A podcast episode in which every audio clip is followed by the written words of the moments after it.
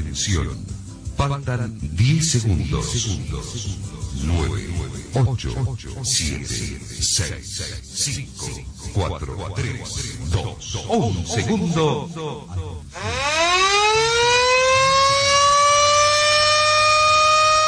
Nueve de la mañana, 16 minutos.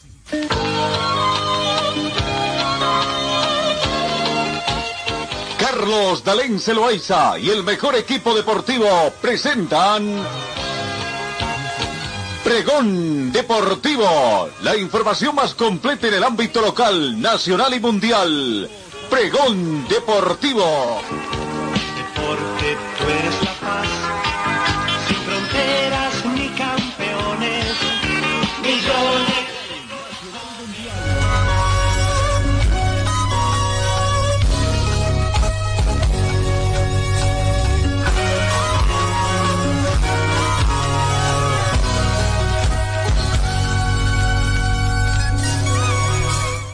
Amigos, ¿cómo están? ¿Qué tal? Tengan ustedes muy buenos días. Bienvenidos a esta entrega. Comenzamos prácticamente. Estamos casi en la última semana, ¿no? Últimos días, pero sí estamos en las proximerías de la celebración de la Navidad. Ya se acerca prácticamente la Navidad para que todos ustedes en familia con sus seres queridos puedan festejar nuevamente el nacimiento de nuestro Redentor. Cochabamba tiene una temperatura en este momento de 17 grados centígrados con algunos chubascos. Está lloviendo acá en Cochabamba, todavía poco, pero está lloviendo. La temperatura mínima registrada en nuestra ciudad fue de 13 grados centígrados. Se estima una máxima de 27 grados centígrados. Probabilidad de lluvia de que continúe lloviendo llega a un 20%. La humedad relativa del ambiente es 72%. Eh, tenemos vientos son de 5 kilómetros hora con orientación norte y noroeste. Sensación térmica 17 grados eh, centígrados. Llovió casi toda la noche. La precipitación caída acá en nuestra ciudad llega a 0.3 centímetros. Presión barométrica 1026 hectopascales. Visibilidad horizontal a 10 kilómetros la visibilidad horizontal y el índice de rayos ultravioleta, cuídese, está en 4. Así que ahora pasamos a, ver toda la información deportiva que tenemos.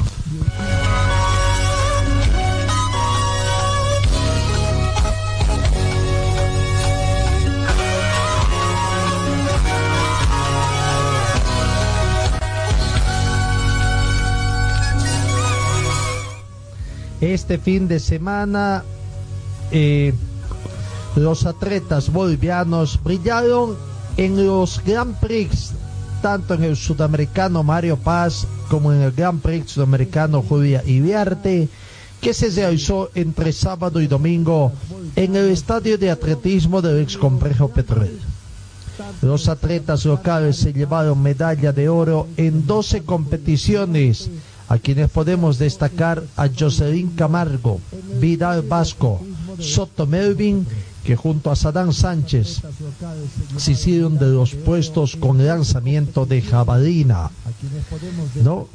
Realmente fue algo muy interesante lo que se vivió en este eh, en estas fiestas. Por ejemplo, en 100 metros en 100 metros planos mayores. Primer lugar para Alberto Antero Vargas con un tiempo de 11 segundos 2 centésimas. Sin viento fue esto. Eh, segundo quedó Ariel Hinojosa Prada con 11 segundos 11 centésimas. Y tercero Mary Peña, Neri Peñalosa Cornejo con 11 segundos 42 centésimas.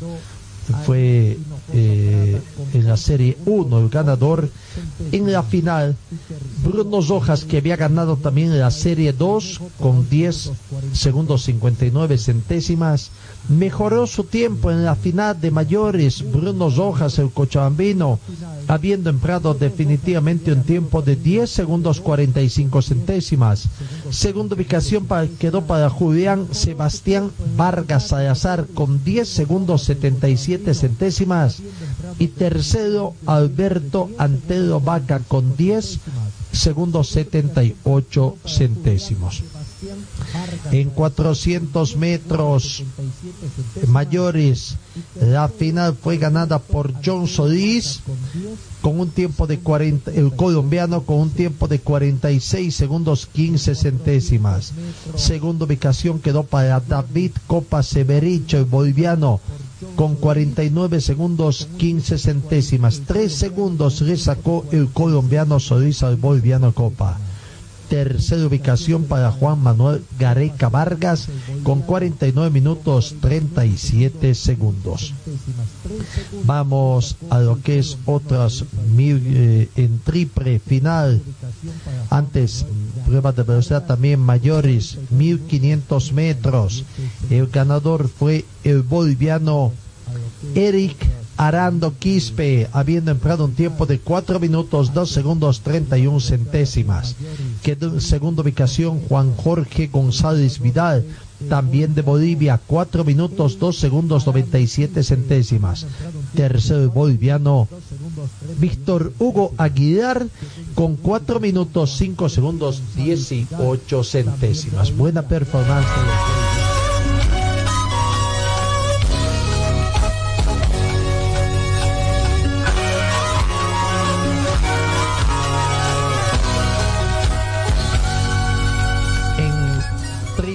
Salto triple final quedó el boliviano Miguel Ángel Alfaro con una distancia de 13 metros 85 centímetros.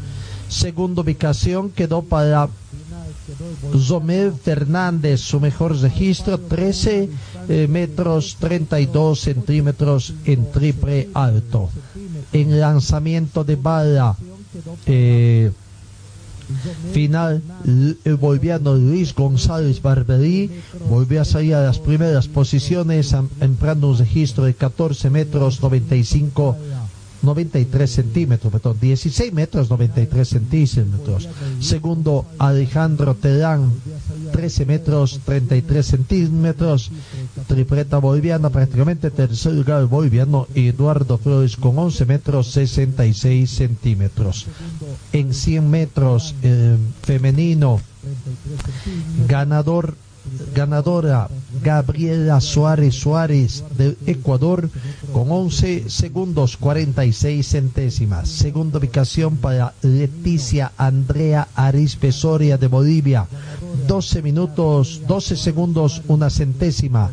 Y tercera ubicación para la China, representante de China, María Ignacia Montbrankbar con 12 segundos 5 centésimas.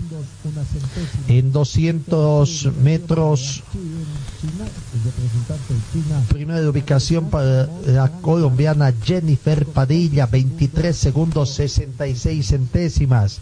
Segunda ubicación para Rosa Angélica Escobar, también de Colombia, 24 segundos 30 centésimos y tercera la boliviana Leticia Andrea Arispe Soria con 24 segundos 95 centésimos. En 400 metros femenino, Jennifer Padilla de Colombia en pro 52 segundos 76 centésimas primer lugar. Segundo lugar, Rosangélica Escobar, también de Colombia, 53 segundos 54 centésimas. Tercera ubicación para Cecilia Angélica Gómez López de Bolivia, 56 segundos 43 centésimas. En 1500, manual, mayores femenino, La boliviana Jocelyn Jessica Camargo fue ganadora con 4 minutos 40 segundos 5 décimas. Segunda ubicación para Tatiana Jaira Poma de Bolivia, 4 minutos 41 segundos una décima. Y tercera ubicación, Edith Mamani Sandoval con 4 minutos 43 segundos 2 décimas. En triple femenino, la ecuatoriana Liuba María Saldívar Rojas, primer lugar con un mejor registro de 13 metros 70 centímetros. Segunda ubicación para Valeria Quispe Fuentes de Bolivia, mejor registro de 12 minutos, 12 segundos, o perdón, 12 centímetros 38 centésimas. Y tercera ubicación Nilsa Mariana Arce León, también de Bolivia, 11 metros 39 centímetros. 57 partidos, eh, hubo un total de cuántos participantes en este evento, 57 varones y 43 damitas en esta fiesta del Grand Prix sudamericano eh, Jaime Paz que se realizó el sábado pasado acá en nuestra ciudad.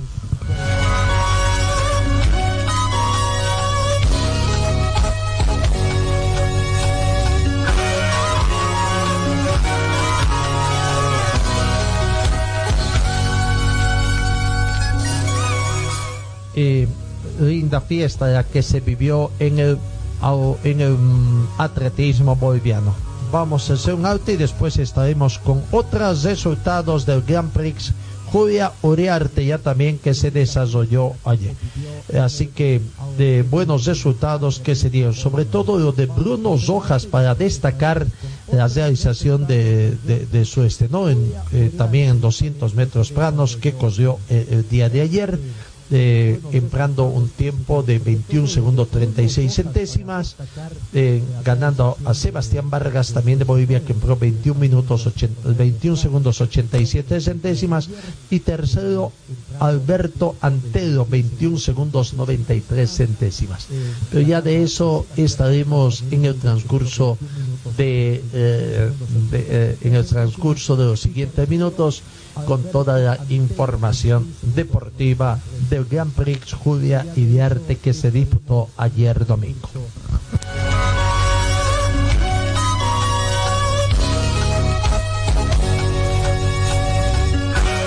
Vamos a lo que ha sido el fútbol, que ha tenido eh, sus cosas también. eh, comienzan ya a, a tenerse, eh, como quien se dice, las quejas de los arbitrajes tras el resultado también de del intenso trabajo que tienen la clase futbolista en este tipo de campeonatos que es maratónico.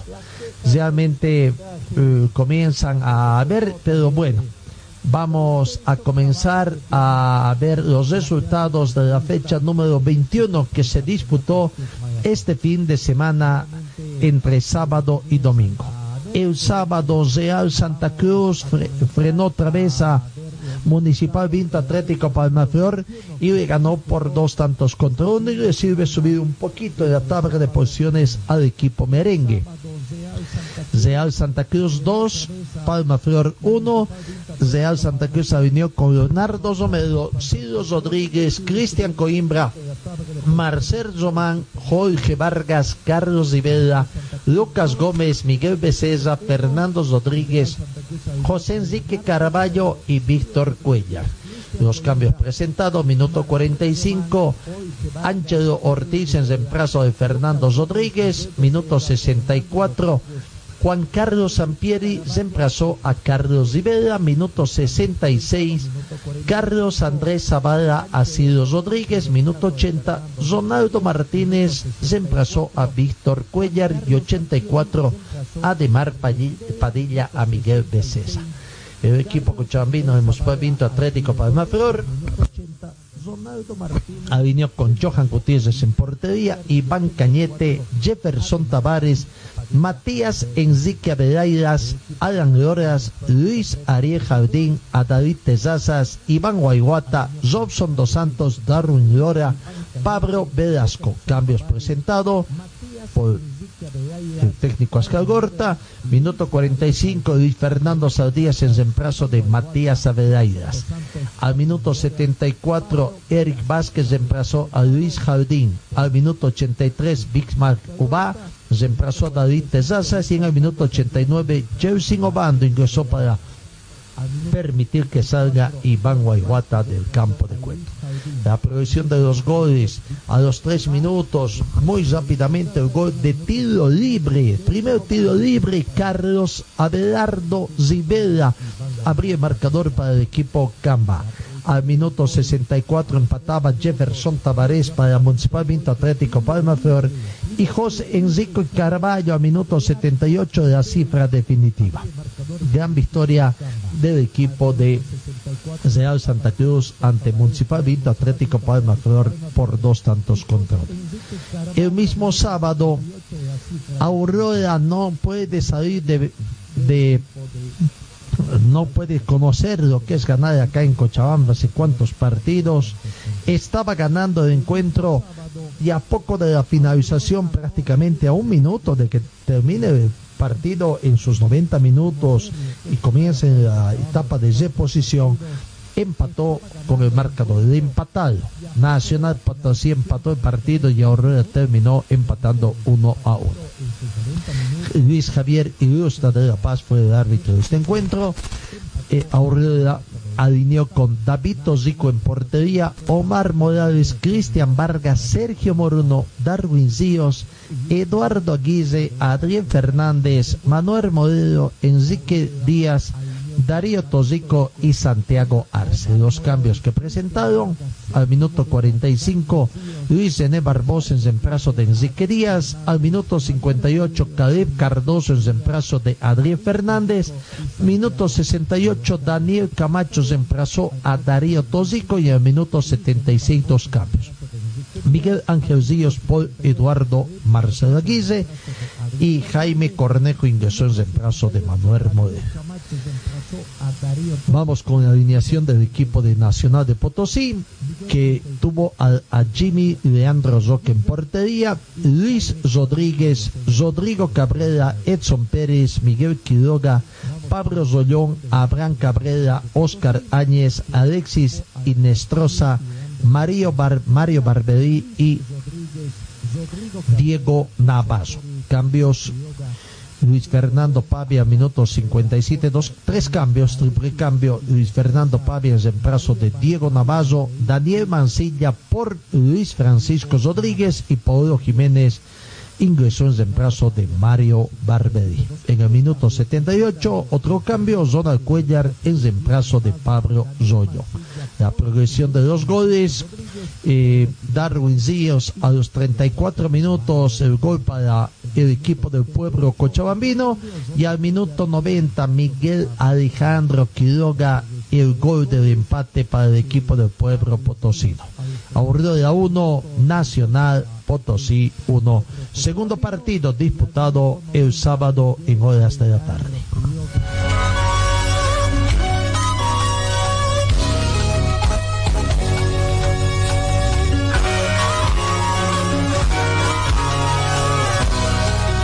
El sábado a las 17 horas con 15 minutos, clásico paseño de venció el gran Strong el Tigre, se lo comió a la academia prácticamente por dos tantos contra uno.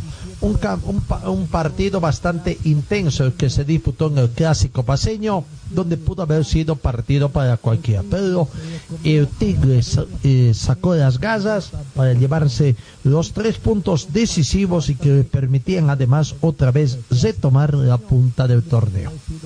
Gary Vargas de gran trabajo eh, estuvo en la conducción de este partido. Strongest se alineó con Daniel Vaca, José Manuel Sagredo, Saúl Torres, Ramiro Vaca, Raúl Castro, Diego Guayar, Jair Reynoso, Gonzalo Castillo, Jason Chura, Gonzalo Godoy y Willy Barbosa. Los cambios presentados por el técnico Illanes. Minuto 57, dos cambios. Walter Beisag en reemplazo de Raúl Castro y Rudy Cardoso en reemplazo de Jason Chura.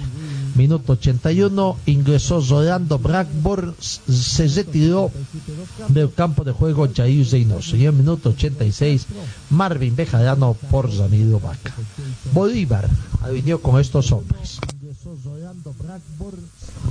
Javier Rojas en portería, Roberto Rodríguez, Jairo Quinteros, Luis Alberto Gutiérrez, Cristian Machado, Marcos Riquerme, Fidencio Viedo, Juan Carlos Arce, Roberto Fernández, Leonardo Vaca y Erwin Saavedra. Cambios presentados por el técnico español. Minuto 45, dos cambios. Víctor Abrego por Leonardo Vaca y Hernán Rodríguez por Cristian Machado. Minuto 72, Adrián Josino es reemplazo de Luis Alberto Gutiérrez. Minuto 76, Pedro Azogue por Mario Saavedra. Y minuto 81, Oscar Rivera reemplazó a Jairo Quintero. La producción de los goles comenzó ganando el equipo de The Strongest, gol convertido por penal a los minutos, al minuto 32 por Willy Barbosa. El primer tiempo terminó con el marcador a favor de The Strongest. En el minuto 50, con golpe de cabeza, empató Marcos Daniel Ziquelme. Y en el minuto 83, Rolando Blackburn, ante la sorpresa de propios y extraños, convertía este tanto, el segundo tanto que le permitía tener la ventaja a Die Strongest. Y bueno, eh, que a la postre fue el resultado final. Die Strongest 2, Bolívar 1.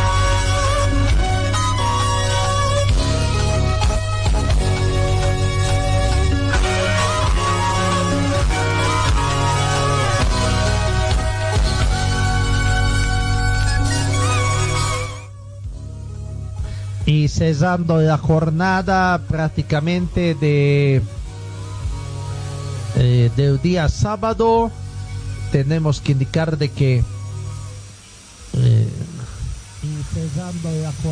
Blooming venció al planter de Royal Party, lo frenó también a Royal Party Blooming para tratar de asegurar una ubicación en un torneo internacional y venció a Royal Party por un tanto contra cero. Carlos Alfredo Arteaga de Santa Cruz fue el árbitro de ese partido. Blooming alineó con José Peñazita en portería, Jesús Sagredo, Evanildo Borges, Luis José Vargas, Gustavo Fernández, Rafael Moyerque, Erwin Sánchez, Eduard Vaca, Richard Spengey, Juan Daniel Fesofino y Leonardo Urapuca. Los cambios presentados, Julio César Pérez al minuto 45 reemplazó a Juan Daniel Fesofino, minuto 73 José Fernando Arismendi en reemplazo de Gustavo Martín Fernández, minuto 90 Julio Héctor Ezer en reemplazo de Erwin Junior Sánchez. Y en el minuto 90 más 1 Helmut Gutiérrez reemplazó a Eduard Vaca. El plantel de Zoya Pari con Diego Méndez en portería, Jefferson Villeira, Jazi Céspedes, Luciano Ursino, Mariano Brown, Tiago Zibeira da Silva, Javier Juárez, Mirko Tomianovic, Rodrigo Vargas, Bruno Miranda y Damián Lacio. Eh, los cambios, tres cambios, Iker Hernández al minuto 60 reemplazó a Mirko Ivanovic, José Luis Chávez en el minuto 65 reemplazó a Diego Ribeiro da Silva y en el minuto 83 Walter Antero reemplazó a Mariano Brown. La progresión de los goles, el único gol en sí fue convertido en el minuto 86, faltando poco para la conclusión del partido, José Fernando Arismendi. Gran victoria de Blooming, que frena en seco también a a Royal Party y bueno, con eso se completaron los partidos del día sábado, cuatro partidos y ayer domingo con otros tres encuentros se completó los partidos. Vamos enseguida a repasar también lo que aconteció en ese en esos tres encuentros.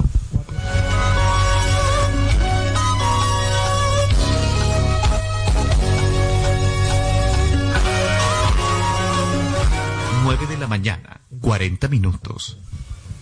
Ayer en la ciudad del Alto, en el para el día de hoy, oh, perdón, decía el domingo, ayer domingo, Ready, en un partido muy, muy, muy eh, eh, atrayente, diríamos así, con algunos altibajos. Always Ready hizo respetar su condición de local y ganó a Bisterman, que comenzó cediendo muchas licencias. Comenzó muy tímidamente de Bisterman, el equipo aviador, incluso eh, con un so- solo mentiroso ofensivo como Gonzalo Galindo ahí en la parte de arriba y, y, y- y bueno que después no duró mucho en el campo de juego tuvo que ser cambiado porque eh, el cuerpo técnico de Wisterman se dio cuenta de que con esa estructura con que estaba presentando podían haber llegado más fácilmente los goles para el equipo millonario. Finalmente no pudo tampoco el partido, quizás el partido pudo haber sido para un empate, Always Ready tuvo algunas opciones de gol también, pero no pudo encajar y eh, el plantel de Wisterman eh, también pudo haber por lo menos empatado el partido, pero no se dio. Divio Rodríguez fue el árbitro del partido chuquisaqueño que tuvo algunas dificultades en la parte final, pero por, eh, yo diría, no sé si por el tema del cuarto juez, Johnny Bisaluque de La Paz, que por ahí pudo haber tenido una actuación un poco regionalista o qué es lo que pudo haber pasado. La verdad eh, es lo que no entendemos. Pero bueno, eh, al final hubieron incidentes, faltando algunos minutos ya cuando ya estaban ingresando a la recta final del partido, hubieron algunos incidentes en la banca y que tuvo participación también del público, buena cantidad de público ingresó y ahí uno se pregunta qué pasa con las medidas de bioseguridad, qué pasó con la alcaldía del Alto, cuánto cuánto autorizó el ingreso, en qué porcentaje autorizó el ingreso de público a ese escenario deportivo, pero prácticamente hubo mucha cantidad de gente y ahí eh, parte del público también la que se ubicó detrás de los camarinos de Wisterman fue la que incitó también a estos problemas que por ahí si había alguna situación entre, entre una banca y otra no pudo haber pasado mayores si no había sido la participación del público también. Instancias finales también angustiantes las que se vivió en la ciudad de La Paz de, entre el partido Guayzedi 1 y Wisterman Hoy Guayzedi unió con Carlos Emilio Lampe, Edemir Rodríguez, Cristian Árabe, Rodrigo Zamallo, Gustavo Britos, Javier Sanguinetti, Jaito Zico, Fernando Saucedo, Nelson Cabrera, Sergio Adrián y Josué Mamani. Los cambios presentados por el técnico Assad, minuto 53, Samuel Galindo reemplazó a Rodrigo Zamallo, minuto 64, Marcos Ovejero por Gustavo Britos, minuto 77, dos cambios, Carlos Anderson Zey por Josué Mamani y Marc Enomba por Sergio Adrián. Bisterman con Arnardo Jiménez en portería, el primer gol, el único gol del partido, para mí un poco de complicidad de Arnardo Jiménez también, porque tuvo una falta de reacción, diríamos así. No, no sé si con el chico Sandy la cosa podría haber sido mejor. Creo que después tuvo unas atajadas interesantes también que, permit- que no permitió que mayores goles ingresen a su portería. Juan Pablo Aponte, que salió lesionado tempranamente, Sebastián Reyes, Esteban Orfano, Carlos Vergal, Cristian Chávez, Johnny Montero, Didito Zico, Eduardo Centeno, Leonel Justiniano y Sebastián Galindo. Los cambios que presentó el técnico a los seis minutos, Moisés Villarroel ingresó a Juan Pablo Aponte que sufrió algunas molestias y tuvo que salir por lesión. En el minuto 40 y 45, Gilbert Álvarez reemplazó a Sebastián Galindo. Prácticamente ya eh, sub-20 que no aportó con mucho. En el minuto 58, dos cambios. Jaime Arrascaite en reemplazo de Johnny Montero y Ramiro Vallivian por Carlos Antonio. Y en el minuto 74, William Álvarez en reemplazo de Leonel Justiniano. Esos los cambios que presentó. El único gol del partido fue convertido por Nelson Cabrera a los 17 minutos de la primera parte, prácticamente aprovechando un golpe de cabeza de- tras un tiro de esquina y que sorprendió al portero. Primero fue al travesaño, rebotó y otra vez lo agarró ahí Nelson Cabrera para de prácticamente sacar un remate que eh, fue tardía la reacción de eh, portero Jiménez. Al final del partido, algunos incidentes que se presentaron. Eh, vamos a ver si es que tenemos también algunas notas en torno a lo que pasó allá, lo que aconteció, etc. Primero vamos con el clásico cochabambino o clásico paseño. Aquí está la palabra del técnico José González, José Ignacio Naixo González. Fueron superiores, pero el resultado dice todo lo contrario. La conclusión del partido, bueno, lo dictamina el marcador. ¿no? Yo creo que hemos sido superiores, incluso hemos tenido muchas más ocasiones. Eh, en el área rival hemos finalizado muchas jugadas, en nuestra área no hemos tenido eh, muchos, muchos problemas, por lo tanto, cómputo general es de, satisfacción. ¿vale? Luego de lo que va de área bueno, pues ahí tenemos mucho, mucho margen de, mejora, y, pero bueno, es, es normal, ¿no? Eh, los matices que, que uno quiere meter con poco tiempo, pues es difícil, ¿no? Bueno, pues ahí tenemos mucho, mucho margen de, de mejora.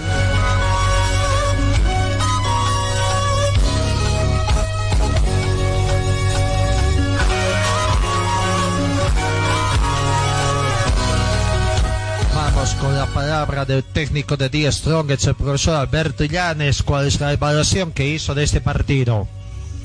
Hemos hecho un análisis bastante breve de lo que pasó en Cochabamba, un partido que hemos perdido, un tanto atípico, pero bueno, eh, seguimos dependiendo de nosotros, vamos a armar el mejor equipo posible para este partido, un clásico importante donde se va a definir el primer lugar, ¿no?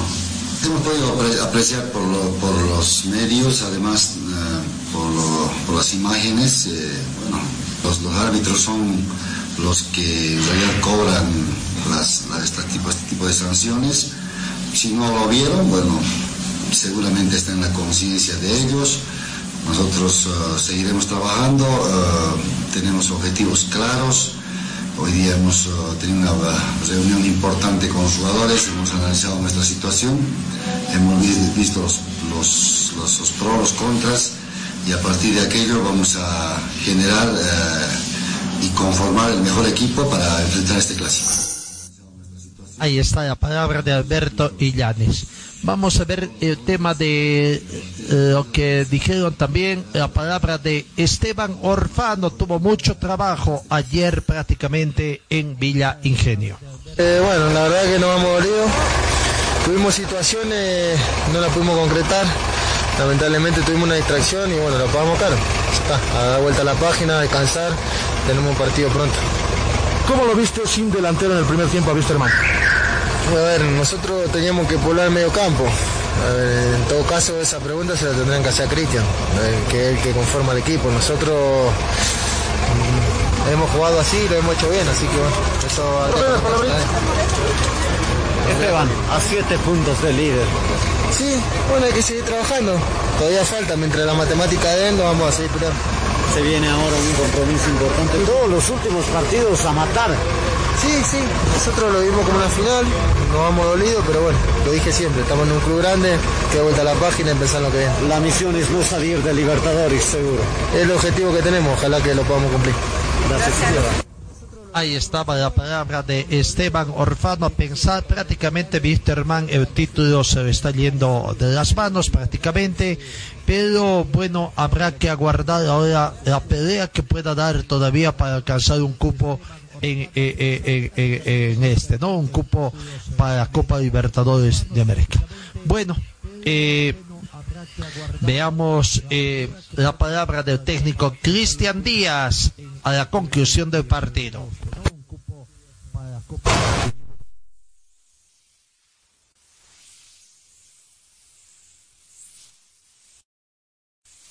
Realmente son difíciles que tendrían que replantearse todo. Es la primera vez que, que veo en un partido de fútbol que tiran seis pelotas inflando la cancha. No, no es, no es forma de, de ganar. Se ganan los lugares por, por fútbol. Nosotros hicimos un buen partido, pero hay cosas que no se pueden. Lo del final es una vergüenza, totalmente una vergüenza. Eh, dolido por ese tipo de cosas. Estaría bueno que, que lo vean todos, que reflexionen todos, que recapaciten todos. No hay mucho más para hablar. El equipo hizo un buen partido, perdimos con una pelota parada, tuvimos nuestra situación en el primer tiempo, en el segundo ellos también en, la contra.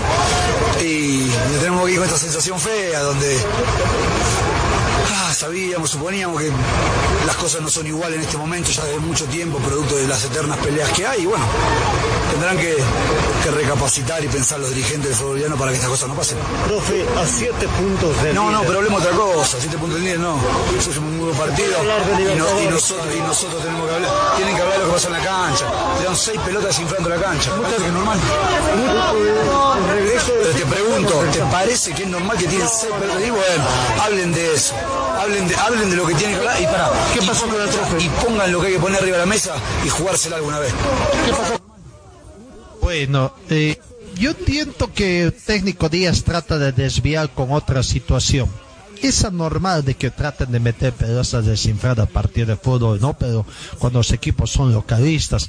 Pero cuando el equipo, llámese equipo A, B, C, D, X, Y, está ganando, busca las argucias para tratar. Eso no dice nada del juego limpio, ¿no?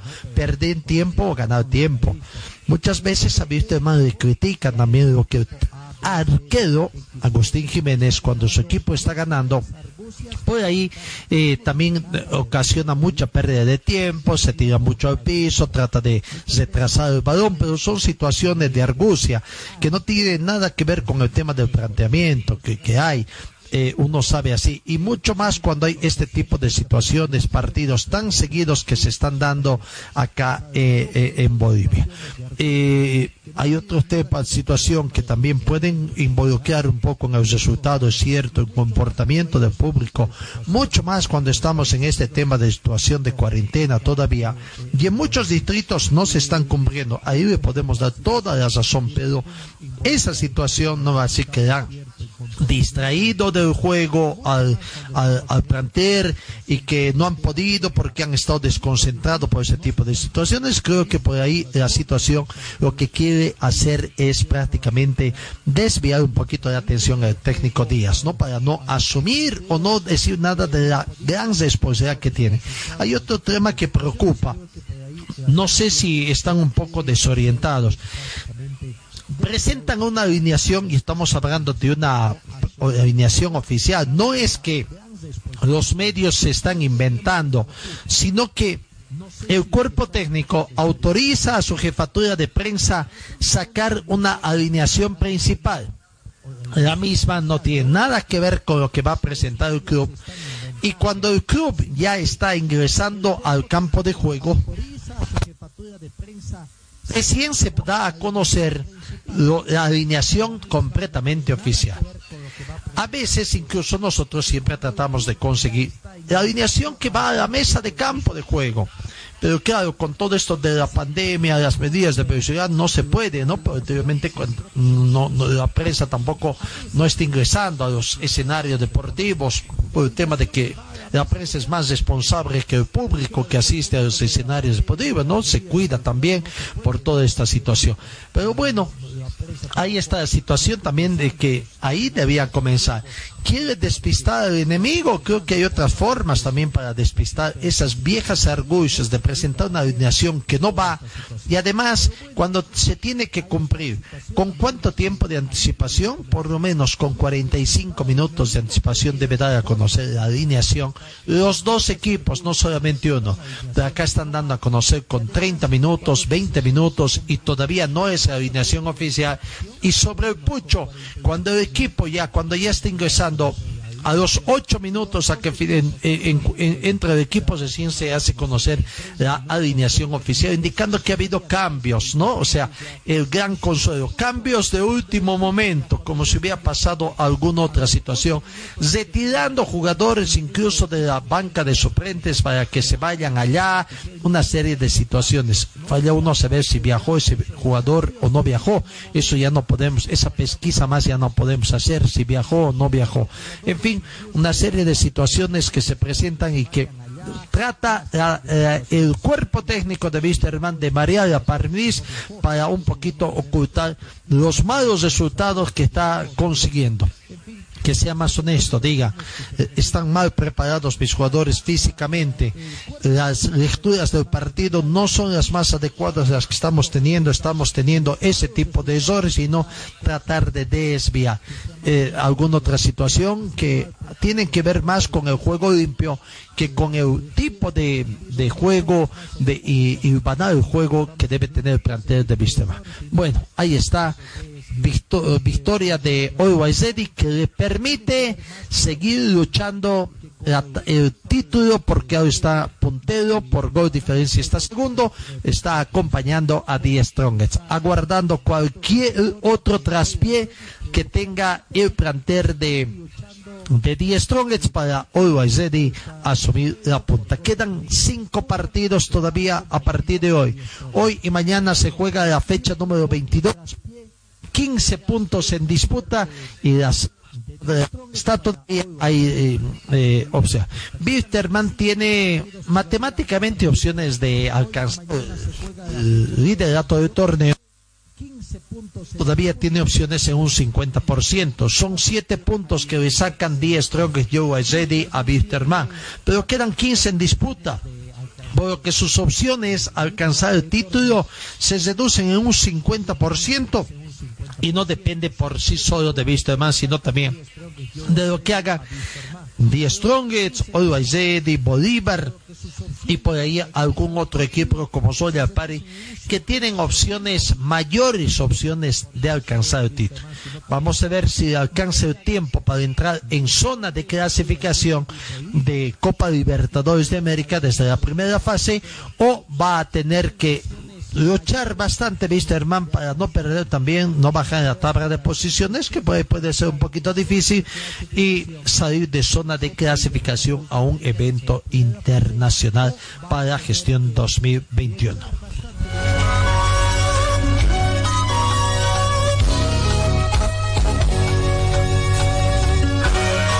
En otro partido de ayer domingo, 17 horas con 15 minutos también, Guavirá en Montero hizo respetar su terruño, no, eh, San José no pudo mostrar un buen juego y terminó perdiendo por cuatro tantos contra cero Santo ante el Azucarero. Charles Tezaz, el cochabambino, fue árbitro de ese partido sin mayores complicaciones. La alineación de Guavirá, Said Mustafa en portería, Franzo Payabé, Juan Salvador Mercado, Juan Bagliotti, Jefferson Ibáñez, Gust- Gustavo Peredo, Herbert Leaños, Luis Enrique Hurtado, Diego Hoyos, Alejandro Quintana y Nelson Averino Amarilla. Los cambios que entre eso, Daniel, Álvaro Daniel Quiroga en minuto 45 reemplazó a E- a Eber Leaños, en el minuto 51 Bruno Vascua por Juan Bogliotti, minuto 61 dos cambios, Anderson Góngora por Gustavo Peredo y Zo- Zoderick Peroso por Alejandro Quintana. Minuto 71, el último cambio, Wilmer Rojas por Luis Enrique Hurtado. Eh, San José con Jesús Careaga en portería, Luis Aníbal Tosico, César Mena, Jorge Toco, Erran Cordoy, William Velasco, Zodi Cejas, Rodrigo Vargas, Marco Morgón, Jairo Tomás y Freddy Abasto Flor. Cambios, minuto 54, Jorge Áñez por Jairo Tomás. Minuto 61, dos cambios, Luis Cesano por William Velasco y Javier Bilbao en reemplazo de Rodrigo Vargas. Y minuto 85, último cambio, Jason Fernández por Luis Aníbal Tósico. Producción de los goles, Jefferson Ibáñez al minuto 14 abrió el prim- primero el tanto. El eh, segundo llegó de los pies de Juan Leandro Bogliotti al minuto 37. La primera parte terminó 2 a 0. Otra vez Bogliotti en el minuto 47, dos minutos de la segunda parte, aumentaba la cifra 3. Y Bruno Pasco en el minuto 58 eh, la cuarta cifra. No hubieron expulsados en este partido desde que no hay tribunal. Parece que los jueces se cuidan de sacar tarjetas rojas o los jugadores están teniendo un mejor comportamiento. Finalmente, en Santa Cruz, A las 20 horas comenzó el partido. Estaba previsto inicialmente 19 horas con 30 minutos. Hubo algún retraso. Pero 20 horas comenzó el partido entre Oriente Petróleo y Real Potosí.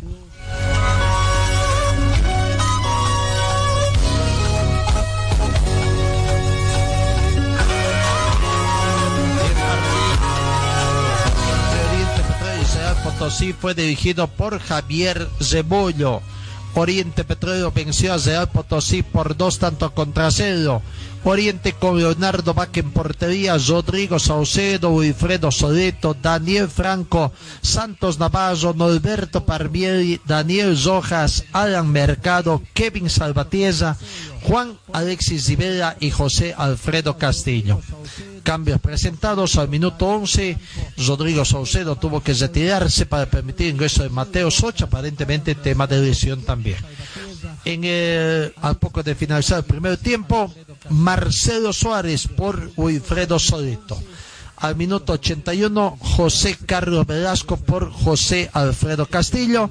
Minuto 87, último cambio. Eh, dos, dos últimos cambios, Gustavo Holguín por Mateo Soch y Samuel Pozo por Daniel Rojas. El plantel de Real Potosí con Gustavo Salvatierra en portería, Brian Hinojosa, Nicolás Aguirre, Federico Domínguez, Gerardo Gómez, Gerardo Yeserotti, Aldo eh, Gallardo, Leandro Maigua, Ronald Eguino, José María Laguna y Alejandro Morales. Los cambios, minuto 52, dos cambios. Dustin Maldonado ingresó por Brian Hinojosa y Oscar Valdomar por José María Laguna. Minuto 75, otros dos cambios. Vladimir Ortega por Alejandro Morales y Rodrigo Borda en reemplazo de Federico Domínguez. Y el minuto 84, último cambio, Zibaldo Melchor ingresó y salió Gerardo Yeserotti. Los goles, José Alfredo Castillo, doblete de José Alfredo Castillo al minuto 22 y al minuto 43. Gran victoria entonces de Oriente Petróleo. Con esas, con esos resultados, reiterando, Real Santa Cruz 2, Palmaflor 1, Aurora Nacional Potosí empate 1 a 1, victoria en el clásico paseño de Die Strongest a Bolívar por 2 a 1, Blooming 1, Royal Paris 0, Always Ready 1, Wisterman 0. Guavirá goleó a San José 4-0 y Oriente Petróleo 2, Real Potosí 0. Con esos resultados vamos a la tabla de posiciones cumplida la fecha 21. ¿Cómo está la tabla de posiciones antes de que comience hoy la fecha número 22?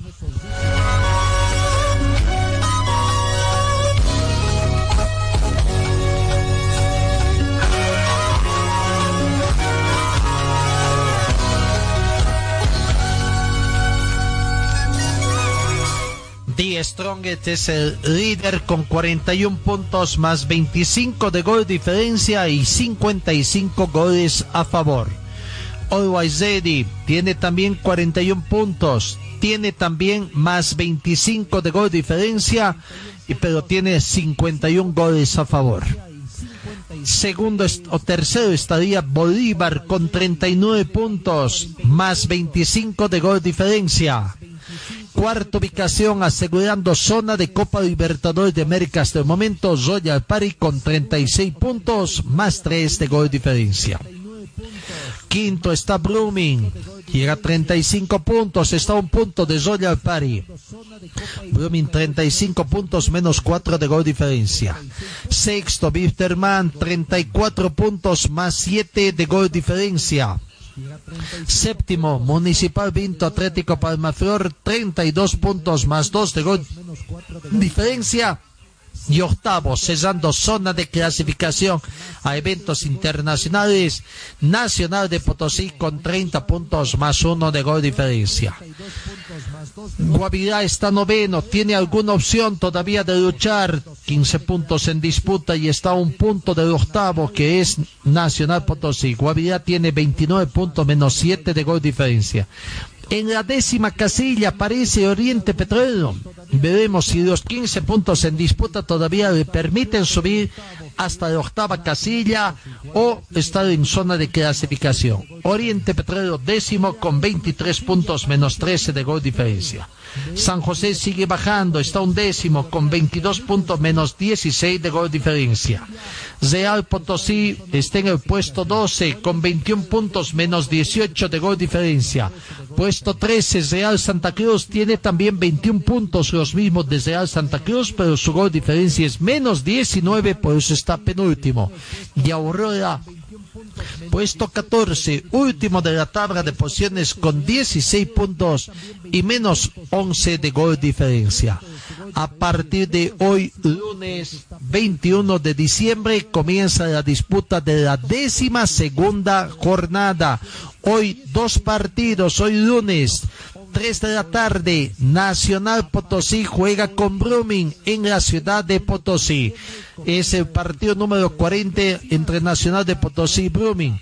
De 39 partidos disputados, algo parejo está la situación porque en 18 oportunidades ganó Brumming, en 17 oportunidades Nacional Potosí y cuatro partidos terminaron empatados. 3 de la tarde, Nacional de Potosí, eh, entonces con eh, en la ciudad de, eh, eh, de Santa, perdón, en la ciudad de Potosí, en el estadio Víctor Agustín Ugarte. Otro partido, 17 horas con 15 minutos el día de hoy. Es el partido que juegan Zoya Pari con Die Strongets. Die Strongets vuelve a exponer la punta ante Zoya Pari, ambos obligados a ganar. Zoya Pari para mantener la cuarta casilla de Copa Libertadores de América. Die Strongets para evitar sorpresas y que otro equipo no esté arrebatando la tabla de posiciones en los datos históricos que tenemos, nueve confrontaciones entre Zoya Pari y Die Strongets. De los nueve partidos, hoy este es el décimo partido que jueguen, siete encuentros ha ganado Die Strongets de los nueve ya disputados. Y dos victorias de Zoya Pari. Por lo tanto, no hay ningún empate hasta el momento. Esos son los partidos que se juegan hoy, lunes 21 de diciembre. Reiteramos, 3 de la tarde, Nacional de Potosí con Blooming y 17 horas con 15 minutos Royal Party con el planter de Die Strongest.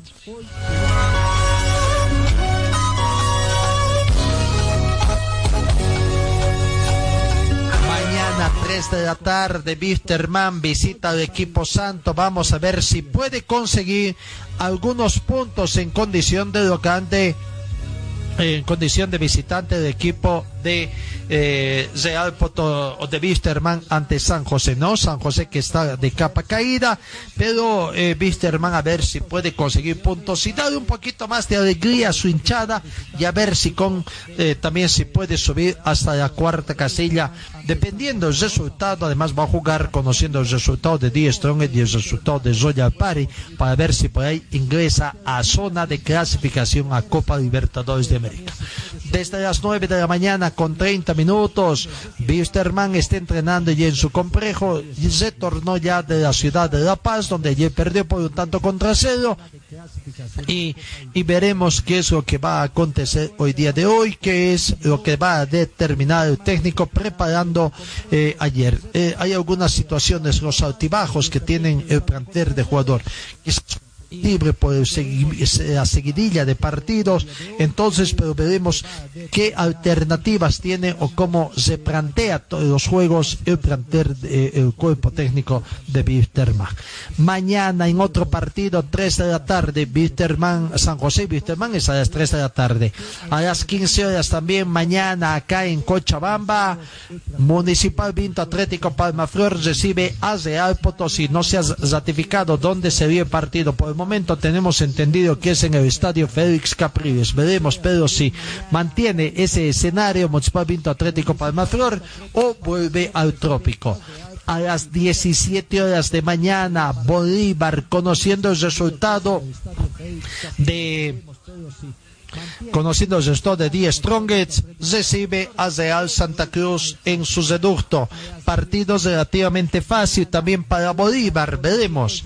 Mañana martes, 17 horas con 15 minutos, Oriente Petróleo recibe a Uruguay Ready. Otro difícil partido para Uruguay Ready en condición de visitante. Vamos a ver cómo reacciona Oriente Petróleo que ha estado de ganador en los últimos encuentros y, y con ese aliciente, además de que ya está recuperándose, tratar de entrar en zona de clasificación Oriente Petróleo. Uruguay Ready ya conocerá el resultado de hoy de 10 Strongets, así que si pierde Strongets o empata, gran oportunidad de retomar la punta para el equipo millonario. Y mañana, 8 de la noche, martes 22 de diciembre, 8 de la noche, Guavirá juega con Aurora. Recibe a Aurora, un partido quizás sin mayores trascendencias. Esos los partidos que se tienen en el marco de la Copa Simón Bolívar.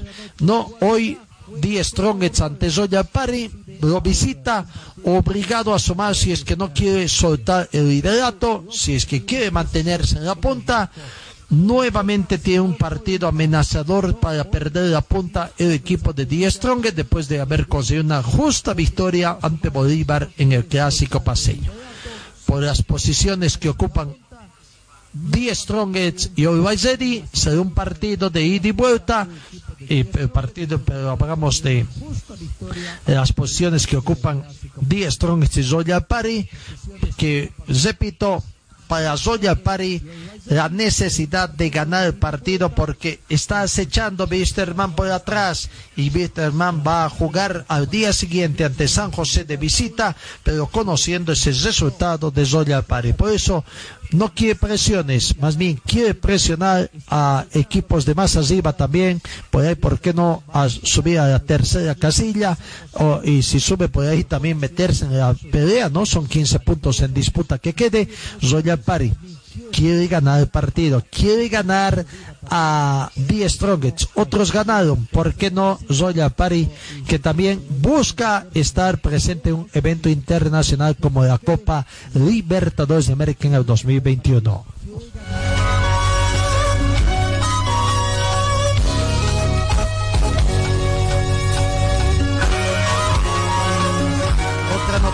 Que cesó eh, la, anterior semana fue la determinación de la FIFA, la notificación que hizo la FIFA sobre una denuncia en contra del entrenador de la selección boliviana César Farías por un supuesto condicionamiento en la convocatoria de, de futbolistas a la selección nacional que fue desestimada y que fue declarada cesada todos los procedimientos iniciados. Yo no diría de que fue una supuesta. La denuncia hubo y fue de los mismos afectados. Ahora que los señores no crean esas pruebas, habrá que ver qué pruebas habría presentado el eh, técnico César Farías para desvirtuar toda esta situación. Veremos. Lo cierto es que César Farías recibió con tranquilidad. ¿Cómo no, no va a recibir con tranquilidad? Si le fue netamente favorable para él. Y en, las, en sus redes sociales, en sus páginas, escribió esta, esta, este párrafo. Con mucha tranquilidad y sin revancha, ya que considero que la denuncia solo intentaba manchar su reputación, además de que tenía motivos políticos y personales. Afrontamos esta adversidad amparados en la realidad de los hechos que hemos podido demostrar con suficientes pruebas, escribió el seleccionador de Bolívar.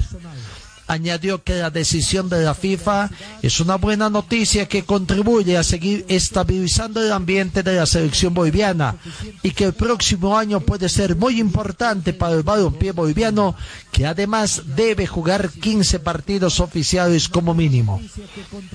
Farías invitó a todos, incluso a sus adversarios, a que sumemos fuerzas en beneficio y entorno favorable por el progreso del fútbol nacional. Recordó que la determinación de la FIFA llega el mismo día en el que hace 13 años lo nombraron seleccionador de Venezuela para comandar en una eliminatoria a un mundial de fútbol como ahora lo hace con Bolivia. Las acusaciones contra el entrenador Farías se expusieron en septiembre, en tiempo en que la Verde se disponía a concentrar para los primeros partidos de la clasificatoria. Recordemos que Fernando Saucedo y Samuel Galindo acusaron al Timo de, de no convocarlos a la selección por participar en reuniones con el sindicato de futbolistas y porque supuestamente hacer que primen criterios políticos por encima de los deportivos para efectuar el llamado a los futbolistas. Además, los señalamientos argumentaron que Farías utilizaba a su representante de jugadores para condicionar la convocatoria del equipo nacional de los futbolistas, como consta en un pronunciamiento del gremio de jugadores emitido hace tres meses. La denuncia de los futbolistas contra Farías fue puesta a concesión de la FIFA en octubre pasado Farías en aquel momento negó las acusaciones bajo el argumento que utiliza criterios estrictamente deportivos para el llamado de los jugadores y descartó tener una posición antigremio hacia aquellos futbolistas que deciden recosir a instancia de la presentación. Los jugadores que acusaron a Farías forman parte de las filas de Uruguay equipo que presidió el actual presidente de la Federación Boliviana de Fútbol, Fernando Costa, que sucedió al fallecido César Lo que no se sabe si ahora es para completar toda esta este show que, que está armado si los va a convocar a Saucedo y a Galindo, ahora tomando en cuenta también que el presidente es Fernando Costas, y desvirtuar cualquier situación.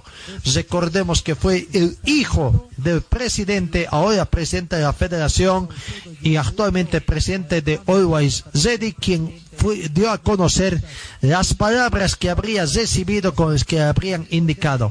En ese entonces, claro, Fernando Costas no era presidente y todavía tenía algunas divergencias con el comité ejecutivo de la Federación Boliviana de Fútbol. Veremos si ahora cómo eh, se pinta esta situación. ¿Será que para marzo de mantener el buen nivel Fernando Saucedo y Samuel Galindo serán convocados?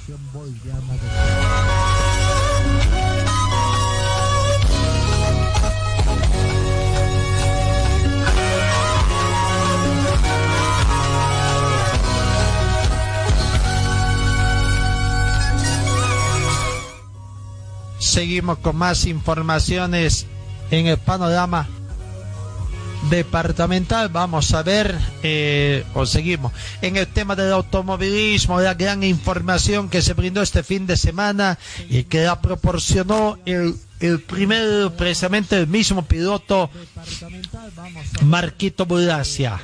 Marquito Bulacia informó a través de sus redes sociales de que le espera un 2021 lleno de grandes retos, no solo porque ascendió de categoría en el Campeonato Mundial de Rally de la, pasa del World Rally Car 3 al World Rally Car 2 y que al margen de esta noticia esto se da porque fue fichado por escudería Skoda y porque ahora debe perfeccionar su manejo en asfalto. El fuerte de Furacia con las rutas sobre tierra son los caminos de tierra, no se puede negar. No por nada ganó, por ejemplo, el campeonato de tierra en Italia este año pero para lograr el título mundial no solo debe ser el mejor en tierra, sino también asfalto. Y precisamente la primera competencia que tendrá Bulacia y su navegante argentino Marcelo de, Ojanesian, Ojanesian sería el rally de Montecarlo en asfalto el próximo 21 de enero. Tiene más o menos un mes ya para estar presente allá en Rally de Montecarlo. Bulacia tuvo una gran campaña en el 2020 cuando conquistó el subcampeonato mundial de la categoría World Rally Car 3. Ahora con el apoyo de la escudería Skoda Fabia, Rally 2 Evo, donde tendrá como compañero al noruego Andreas Nicholson espera luchar por el título de esta categoría. Una gran noticia para César el automovilismo también en este 2020. Marquito Buracia prácticamente está ingresando en una carrera profesional del automovilismo, ¿no? Es una carrera profesional, ha mostrado hasta aquí prácticamente todo ha sido por cuenta suya y de su entorno familiar, más algunas amistades y patrocinadores que, se sumaron a este proyecto. Alegría total, supuestamente, sobre todo en Santa Cruz, piloto cruceño, porque comienza la carrera profesional de Marquito Boracia, un gran piloto boliviano.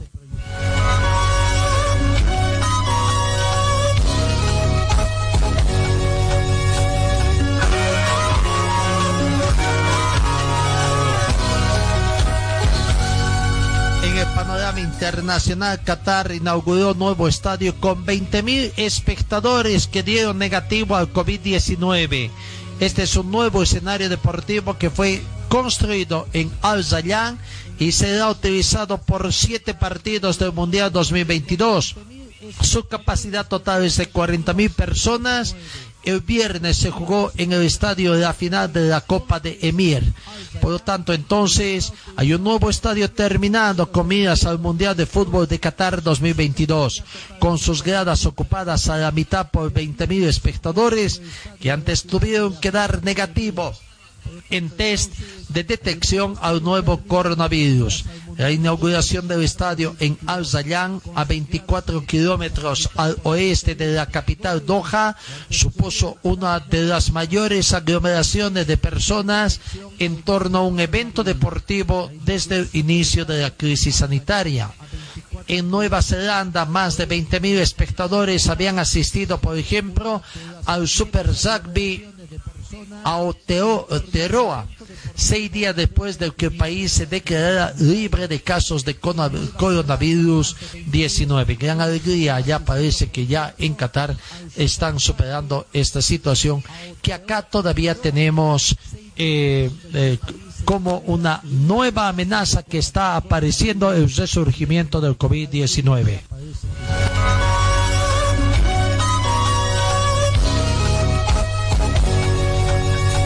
Las buenas noticias que nos da el deporte boliviano es que Bolivia conquistó siete medallas de oro en el Nacional de Natación en Paraguay. Bolivia cosechó siete medallas de oro 12 de plata y 4 de bronce en el Campeonato Nacional de Potosí que terminó el sábado en Asunción, Paraguay, donde Gabriel Castillo logró romper dos récords nacionales, además absolutos, e hizo marca para dos eventos internacionales. Desde el miércoles y hasta este sábado pasado, el Centro Acuático Nacional de la capital paraguaya albergó un campeonato avalado por la Federación Internacional de Natación La Fina, por la que hubo presencia de ganador de, de nadadores de diferentes países. Bolivia asistió con 13 nadadores, Karen Toses, Castillo, Daniela Aguilar, Daniel e Iván Bernal, Estela Durán, Mariana González, Mateo Linares, Dana Lizarazo, Camila eh, Meneses, Ignacio Pardo, Fabián y Silvana Quiroga son los atletas bolivianos de la natación que estuvieron presentes en este torneo. Las preseas, las siete medallas doradas fueron obtenidas por Aguilar en 200, 100 y 50 metros pecho categoría 17-18 años. Por Karen Toses por en 100 y 50 metros mariposa mayores. Bernal en 400 combinado categoría 13 años y González por 400 en, en 800 metros libre mayores. Las medallas de plata fueron conquistadas por Toses también en 100 y 50 metros libre, tanto mayores como en absoluto. 100 y 50 mariposa absoluto. Castillo en 50 espalda mayores y absoluto. González en 1500 y 400 metros libres mayores. Durán en 50 metros pecho en 15-16 años. Y, y Aguilar en 200 metros pecho absoluto.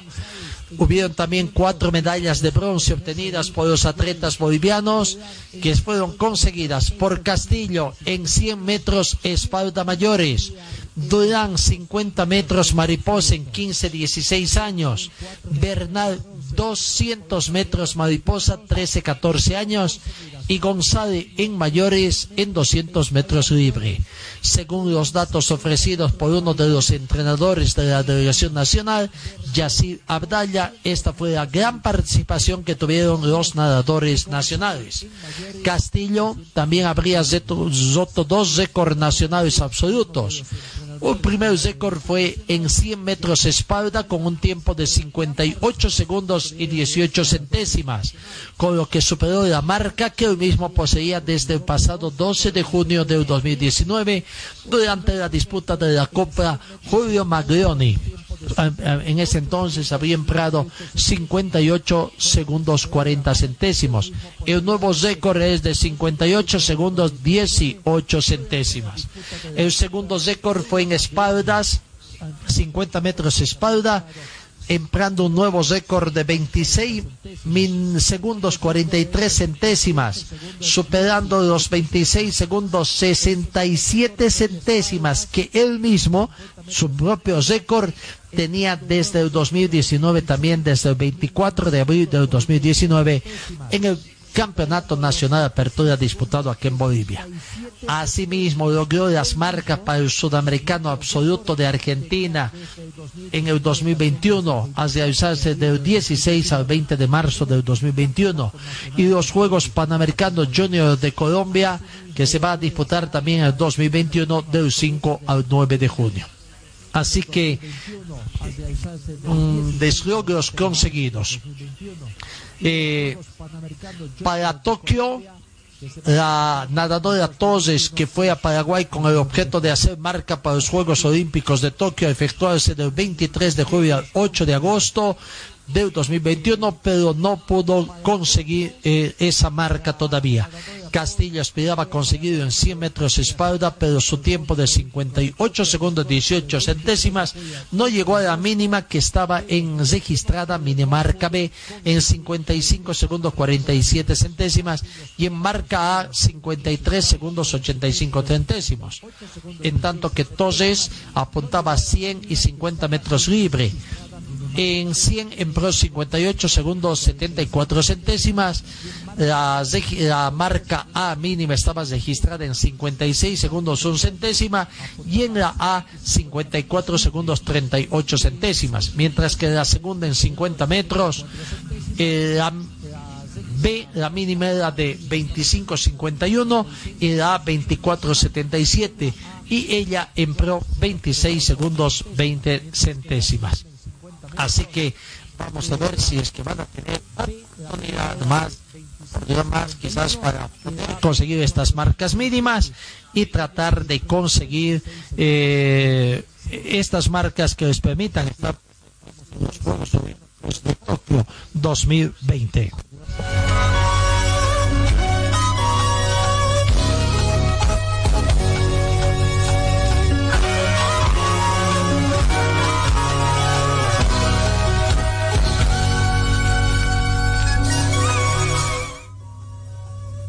De la mañana con 28 minutos. Ya viene el informe también de lo que ha sido la Copa Simón Bolívar.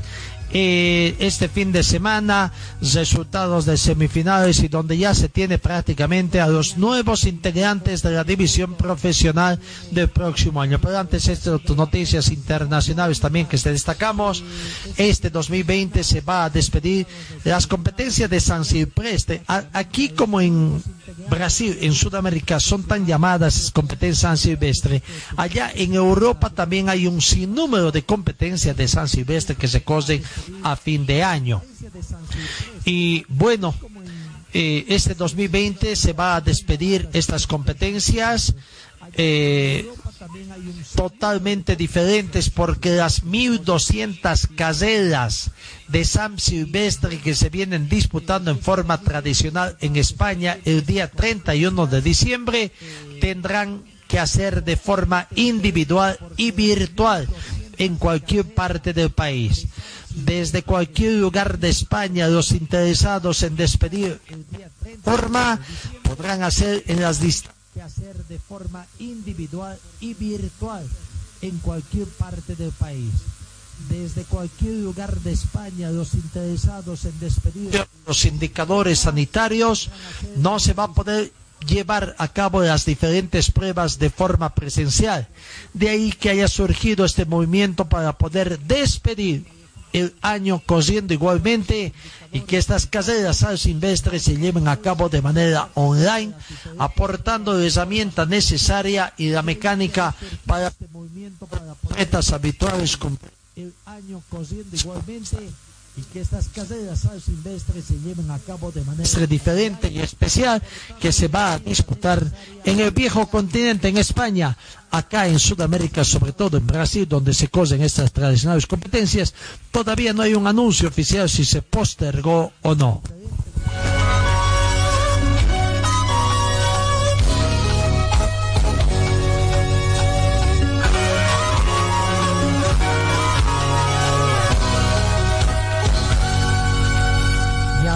en Brasil, de Brasil, el club brasileño de fútbol Bahía despidió al entrenador Mano Meneses tras perder 3 a 4 ante el Flamengo en un partido del torneo llamado Brasileirao, en el que aparece hoy también involucrado en una denuncia de insulto racial. Después del cotejo, el mediocampista Gerson del Flamengo reveló que resultó víctima de una ofensa discriminatoria por el color de su piel por parte del jugador colombiano Juan Pablo Ramírez de Bahía y criticó duramente el comportamiento del técnico Meneses. La transmisión en televisión capturó el audio del momento en que Gerson en el legendario Estadio Maracaná de Río de Janeiro, se queja al preparador sobre Ramírez, pues de acuerdo con la víctima, el cafetero lo espetó, cállate la boca negro. Sobre hecho, el juez principal, Flavio Rodríguez de Sousa, escribió que este supuesto acto no fue notado por ningún miembro del equipo de árbitros en el campo de juego. La dirección de Bahía solo confirmó este lunes que Meneses no es más el entrenador del equipo. En esta misma ocasión aprovechamos para anunciar que en relación con la grave acusación de racismo que involucra al colombiano Indios Ramírez, el club se posesionará pronto después de finalizar el caso, señala una nota de esta sociedad. Bueno, en toda parte se trata de poner coto a estos actos de racismo.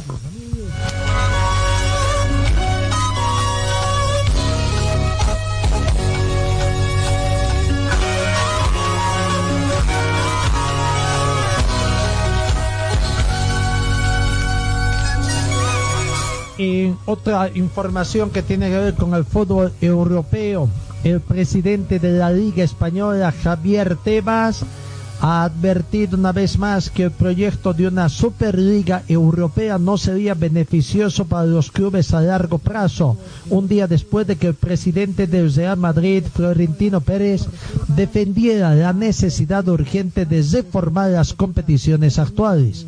La Superliga es un proyecto perfecto para arruinarse, cargarse a los aficionados y enfrentarse con las autoridades del fútbol, dijo Tebas hoy lunes a través del sitio web goal.com. La Superliga es inviable. Quien diga que esto es viable es que conoce bien, no conoce bien el negocio del fútbol. Pérez dijo ayer domingo que la pandemia del COVID-19 sugiere que el fútbol tiene que innovar, buscar fórmulas para que el fútbol siga siendo atractivo, añadiendo que el actual calendario de partidos debía ser modificado para reducir la carga de los jugadores el expresidente del Barcelona, José María Bartomé, dijo en octubre al renunciar a su cargo que había sumado al Barca a la propuesta de una Superliga con el fin de mantener la viabilidad del club tras sufrir un gran impacto financiero debido a la pandemia. Pérez también dijo que los principales clubes necesitan encontrar formas de salir de la crisis financiera causada por la pandemia Sin embargo, Tebas dijo que la idea de una Superliga no sería organizada por la UEFA, no es popular en todo el continente, particularmente entre los dirigentes de los clubes de la Premier League. Tengo contacto con clubes ingleses de los más grandes y son contrarios a la Superliga, dijo. Tienen la mejor competición y si este modelo de Premier funciona, si este modelo de Champions está funcionando, ¿por qué hay que cambiar? Se preguntó. Esto sería un riesgo. No podemos meternos en una guerra por este concepto. Los ingleses son la primera potencia económica futbolista y no quieren la Superliga, manifestó. Veremos cuál va a ser la situación final allá en Europa con la creación de una Superliga. Lo cierto es que Don Dinero lleva a crear partidos, más super partidos eh, prácticamente y que llenen, llenen la bolsa de los grandes equipos.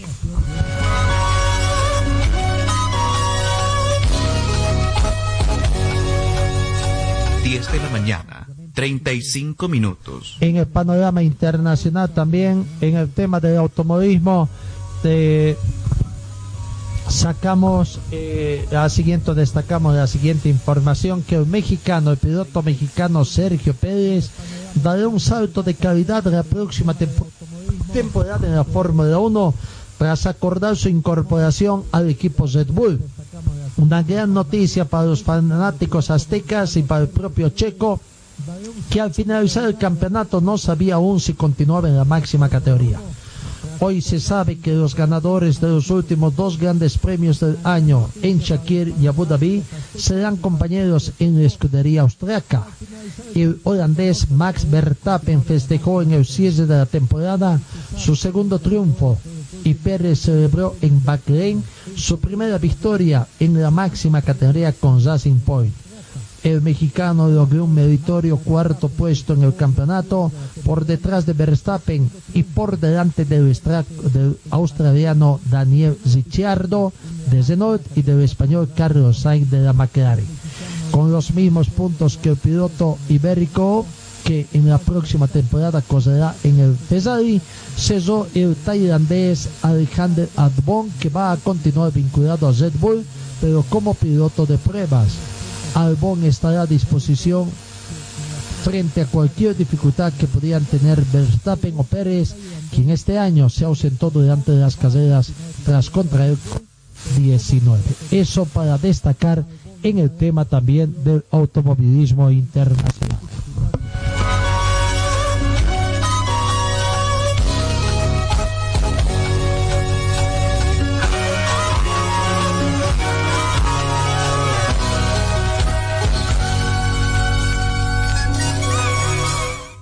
Ayer con resultados bastante positivos también para el fútbol chuquisaqueño y fútbol tarijeño, aunque siempre con el manto de la duda de las eh, de, posibles situaciones amañadas, como es una especie de, de leyenda al interior de la Copa Simón Bolívar, terminó la quinta fase, la quinta de semifinales.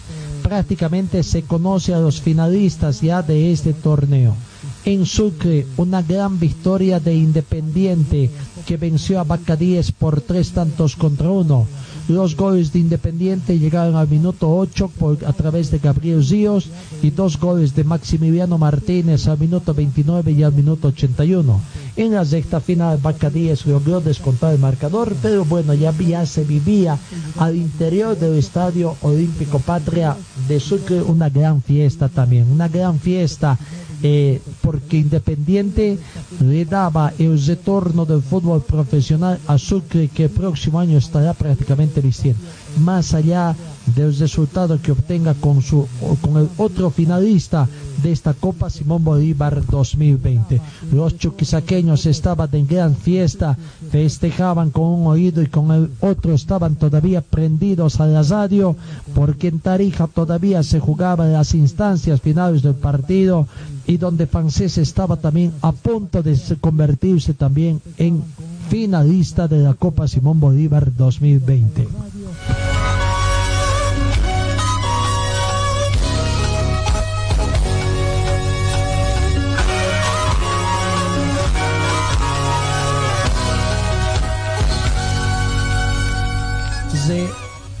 Alto Mayapo ganó a Francesa finalmente sufriendo por dos tantos contra uno. El plantel de Alto Mayapo marcó otro hecho histórico en el fútbol nacional a devolver también a Tarija la plaza en la división profesional del fútbol boliviano después de ganar a Francesa en un partido cargado de emociones y donde hubo de todo hasta penales fallados y también en las estancias finales lo cosetearon a, la terna arbitral, los pegaron, pero todavía no se conoce cuál es la situación. Pero bueno, lo cierto es que Francesa ganaba con gol convertido por Ronald Vallejos en el primer tiempo de ese partido. Un lindo tiro, un lindo gol, prácticamente un muy bonito gol del cochamino Ronald Gallegos, que le daba a Francesa con ese resultado ser finalista del torneo y con el resultado que a ese momento se daba también en Sucre, parecía que los chuquisaqueños iban a vivir una final de ensueño, con un clásico chuquisaqueño por la disputa del título de la Copa Simón Bolívar 2020 y que además con dos equipos chuquisaqueños clasificados ya o que estarían ya en la división profesional 2021. Pero fue pasando los tiempos y penales que por ahí decían de que no eran convertidos, que no eran penales fueron sancionados por el árbitro Gat Flores de la ciudad de La Paz.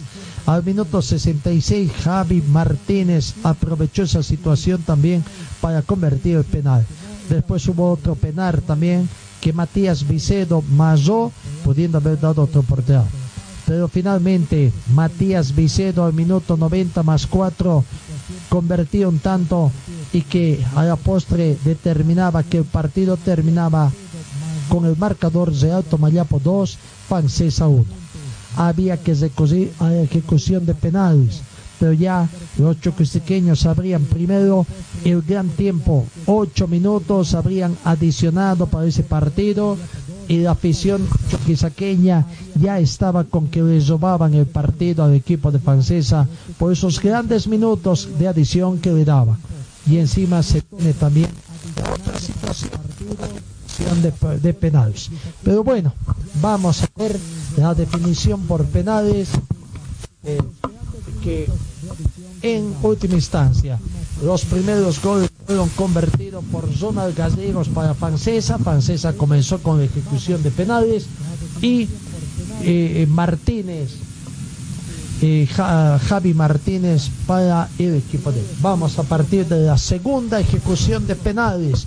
Prácticamente estaba uno a uno ahí, convertido por Gallegos y Martínez. Vamos a la ejecución de penales que le dio la victoria o el pase a finales, a instancias finales, a Real Tomayapo de Tarija.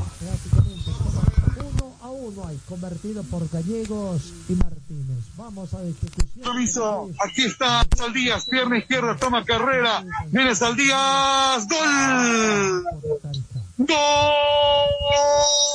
de Francesa, pidiendo permiso, entró la pelota, Tejerina adivinó, pero no pudo contener el remate de Saldías, ahora en la serie, dos para Francesa, uno para Tomayapo.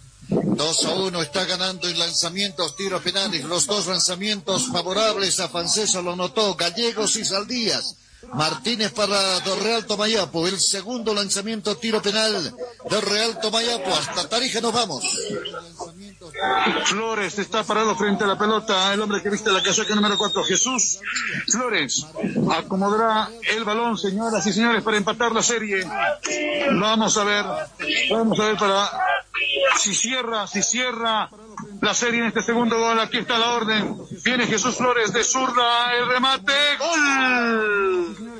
Gol Tomayapo. Le cambió en palo a García que se botó a la izquierda de su pórtico. El balón fue al otro lado. Gran definición. Ahora la serie está 2 a 2. Así es, 2 a 2 en los lanzamientos, tiros penales, dos anotados por Francesa, dos anotados por Real Tomayapo.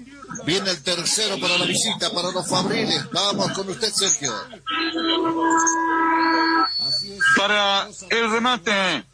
El tercer penal de la serie, amigos oyentes. Carlos Mendoza, el hombre que viste la número 4 en el plantel Fabril. El zurdo Mendoza. Agazapado está Tejerina, que casi casi tapa el anterior penal. Aquí está Mendoza. Pierna izquierda, viene remate. Tapó Tejerina. Tapó Tejerina, señoras y señores. Voló hacia el palo izquierdo, el balón fue hacia él. Muy anunciado el remate cruzado de Mendoza. Tapó Tejerina, tiene el chance de ponerse arriba en el marcador ahora Tamayapo. Estas son las loterías de los lanzamientos tiros penales. Esto puede suceder y sucedió. Narró lanzamiento tiro penal Mendoza para Francesa. A ver qué sale de esta jugada. Tercer lanzamiento tiro penal para Real Mayapo. Vamos con usted, Sergio. Vamos a ver, va a acomodar la pelota. No tengo mucha visibilidad, entiendo que es Pablo Vaca. A ver, no. Benítez tendría que ser. Vamos a ver, el derecho. Vendrá Benítez, pierna derecha, viene el remate, gol, paró. El juez, el árbitro del partido dice que paró, perdón, el, el arquero más bien reclama que paró Benítez en la definición. El juez del partido no acepta los reclamos con Madrid el gol ahora en la serie. Arriba está Tomayapo. Tres para Tomayapo, dos para Francesa.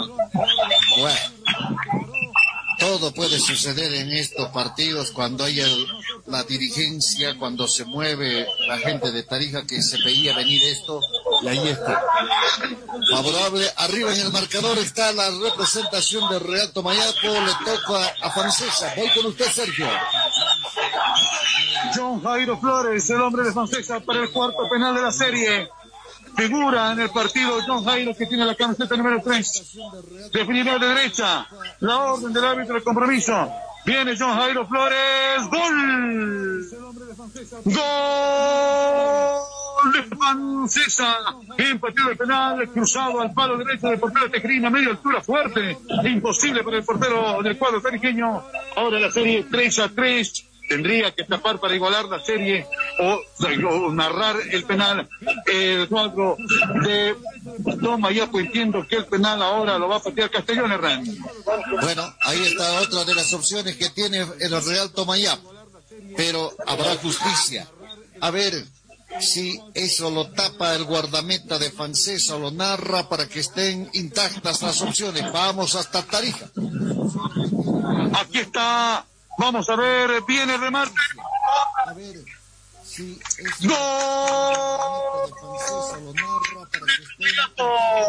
ahora serie cuatro para el equipo tarijeño tres para Francesa.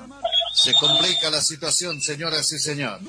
Esta tiene que analizar francesa para que todavía esté en carrera, para que tenga las posibilidades, por supuesto, de achicar el marcador con este lanzamiento tiro penal. Hasta Tarija nos vamos, nuevamente con usted, Sergio. Luis González para este quinto penal. Si marra el penal González habrá acabado la historia y Tomayapo estará inscribiendo su nombre en la final ahí en la división profesional del fútbol boliviano. Aquí está González, frente a Tejerina viene González, gol. Gol fascista. Pasó por debajo del cuerpo el remate de González. Tejerina pudo convertirse en héroe en este penal. Pero ahora la historia dice que está 4 a 4 en la serie. El último penal será del jugador Matías Vicedo. Amarró un penal. A ver, ahora se anima, viene por la reivindicación Vicedo, que amarró un penal en el partido. Si el penal ingresa, si lo cambia por gol, Tomayapo estará en la final. Tomayapo estará en la división profesional del fútbol boliviano en 2021. Aquí está Matías Vicedo, pierna derecha, todo el estadio de pie, señoras y señores, amigos de Supertel y del país. Aquí está la orden de Gas Flores. Viene Vicedo, manos en la cintura, de derecha. Toma bastante tiempo, igual que en el primer penal. Viene Vicedo, la pensó demasiado. Aquí está Vicedo. ¡Gol!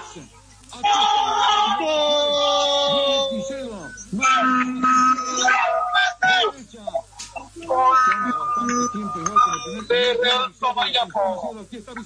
Gol de Real Tomayapo, señoras que está en la división profesional. Los hombres de francesa corren hacia el otro partido. Entiendo que Sandía fue el que dio un derechazo, un, un zurdazo de alto mando, pegan a los árbitros. Es increíble, es, eh, no es justificable desde ningún punto de vista lo que está pasando en la cancha, más allá de las decisiones del árbitro.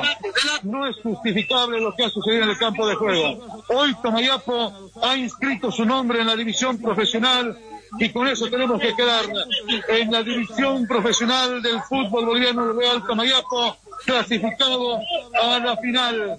Y le encanta un poco a la, a la barra, a la gente de, uno y otro equipo. Este es fútbol, señores. Tomayapo hace un buen partido y hay que también que ha hecho un gran compromiso. La maestra de la gente de Fansexa al día que salió corriendo el árbitro del portero del plantel de Fansexa empiezan a con gas, mienta con gas amarillo, con gas aleja a los hombres de Fansexa, obviamente muestran su desazón por lo que sucedió en la definición de penal terminado, y. Antes se tuvo un hacer historia, protagonista de la historia, mayor estará en la división profesional del fútbol boliviano y Tarija recupera una plaza en la división profesional al igual que Sucre porque Independiente hoy también consiguió su pase a la final y por ende a la división profesional. Dos ciudades que por mucho tiempo han estado fuera del seno liguero, tal vez un poco más de años en el plantel de la ciudad de Tarija, hoy recuperan su espacio en la división profesional y creo que también es de ello importante de destacar, porque siempre lo hemos dicho en el programa, que queríamos que nuestro fútbol boliviano esté unido y que estén todos los departamentos representados. Bueno, hoy se suma Tarija con Tomayapo, hoy se suma Independiente con, para Sucre, para Chuquisaca y han inscrito su nombre en la división profe- profesional del fútbol boliviano. Ahí está. Ahí, gracias colegas de Sucre, en las instancias finales, esa vergüenza que hubo allá después de la final de los penales, donde algunos jugadores y parte del cuerpo técnico de Francesa se fue en contra de los árbitros para reclamar algunas determinaciones que según ellos estaban mal sancionadas, llegando incluso a golpear a los colegiados. La pasividad también de la policía allá que no reaccionó bien, iba muy lentamente de acuerdo a las imágenes que podemos observar, viendo así que había mucha gente que cosía y los la terna mitad prácticamente de un sector a otro tratando de eh, esquivar eh, la, la golpiza que recibió prácticamente allá en el Estadio Cuarto Centenario. El otro tema, el Estadio Cuarto Centenario como el Estadio de Sucre también se llenaron no hay allá. Que pasó, no se cumplieron las medidas de seguridad también, se permitió que se juegue a estadio lleno esta situación, sobre pretexto de que, uy, la fiesta del público, el show, el circo debe continuar y poniendo en riesgo a la población, son otras cosas que uno no entiende qué pasa y por qué la dirigencia del fútbol profesional también permite esas situaciones. Bueno, más allá de esta situación, ya prácticamente lo que tenemos que decir es que Independiente, sí, con Independiente no habría mayores situaciones, ¿no? Creo que fue siempre mayor, superior, ganó de local, de visitante, sacó siempre puntos importantes que permitan ir avanzando de las siguientes fases. En alguna ocasión también a través de los penales, en alguna fase.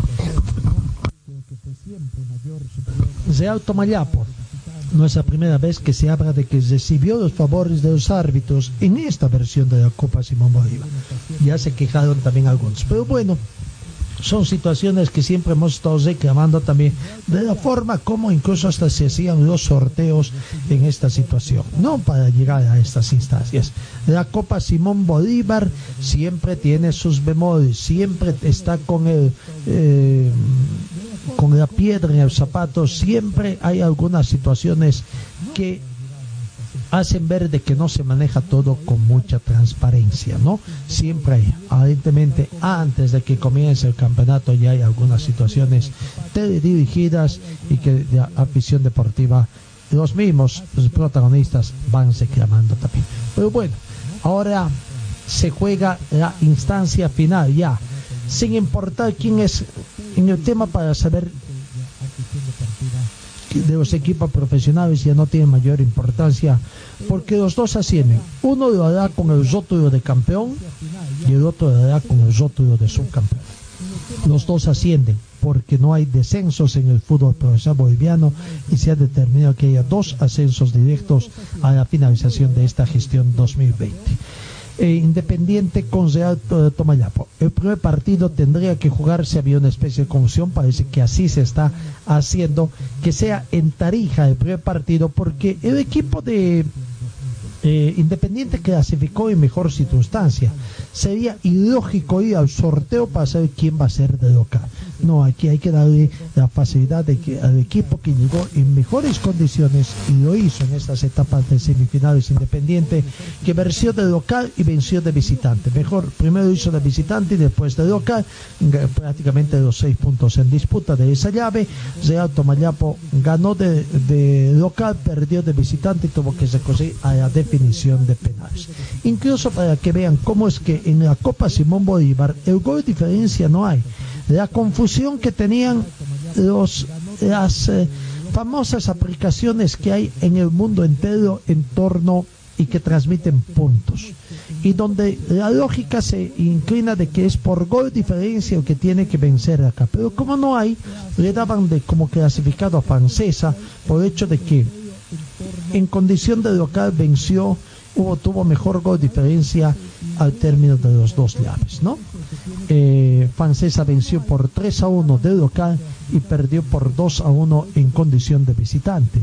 La lógica daba que debería ser francesa por gol diferencia, pero como en la Copa Simón Bolívar, y no es de ahora, es de años, el gol diferencia es un saludo a la bandera. No saben lo que es gol diferencia. Prácticamente la dirigencia van a ese a ese fácil eh, situación de la definición a través de los penales. Y los mismos relatores decían también que tercer penal, después de que falló Carlos Mendoza de los de Francesa, el jugador Benítez se paró prácticamente y recién disparó el penal. Reclamó el portero, pero el árbitro Gat Flores tampoco hizo caso. Y hay una serie de situaciones que ahí da. Lo cierto es que la muestra que nosotros hemos dado no es muy viable, también es una cámara pequeña, no se puede ver, pero se puede notar algo evidente que fue. Realmente se, se detuvo o hizo simplemente un amague, como sucede en algunas cosas. Lo destacable es que damitas están a la cabeza de Independiente y de Real Potosí. Dos damitas que dieron todo y que están logrando en primera instancia de que sus equipos ya sean equipos profesionales en la próxima gestión.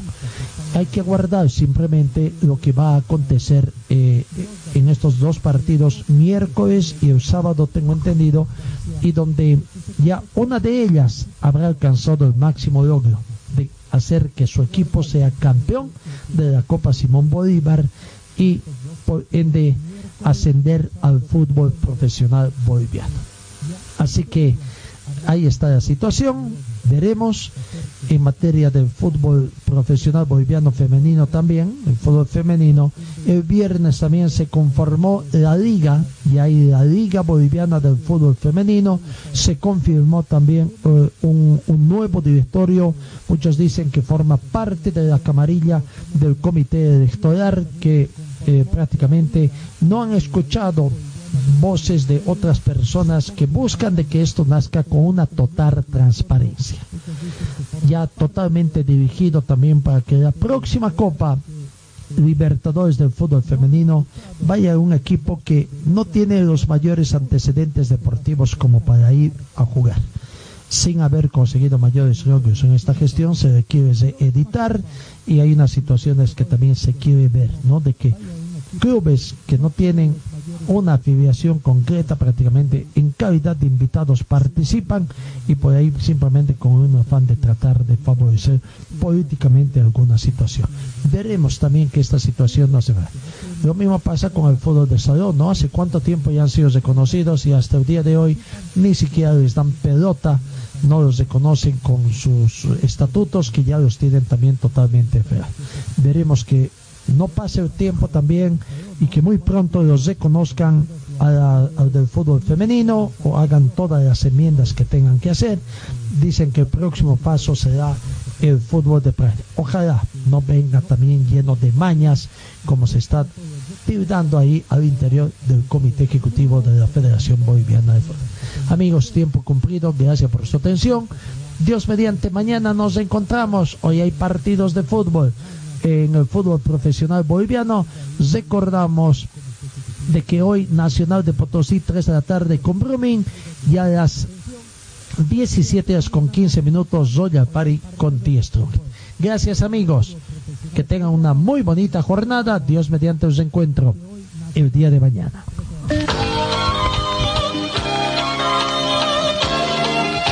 Fue el equipo deportivo de Carlos Dalén Celoaiza que presentó Pregón Deportivo. Gracias al gentil oficio de nuestras casas comerciales. Ustedes fueron muy gentiles y hasta el próximo programa.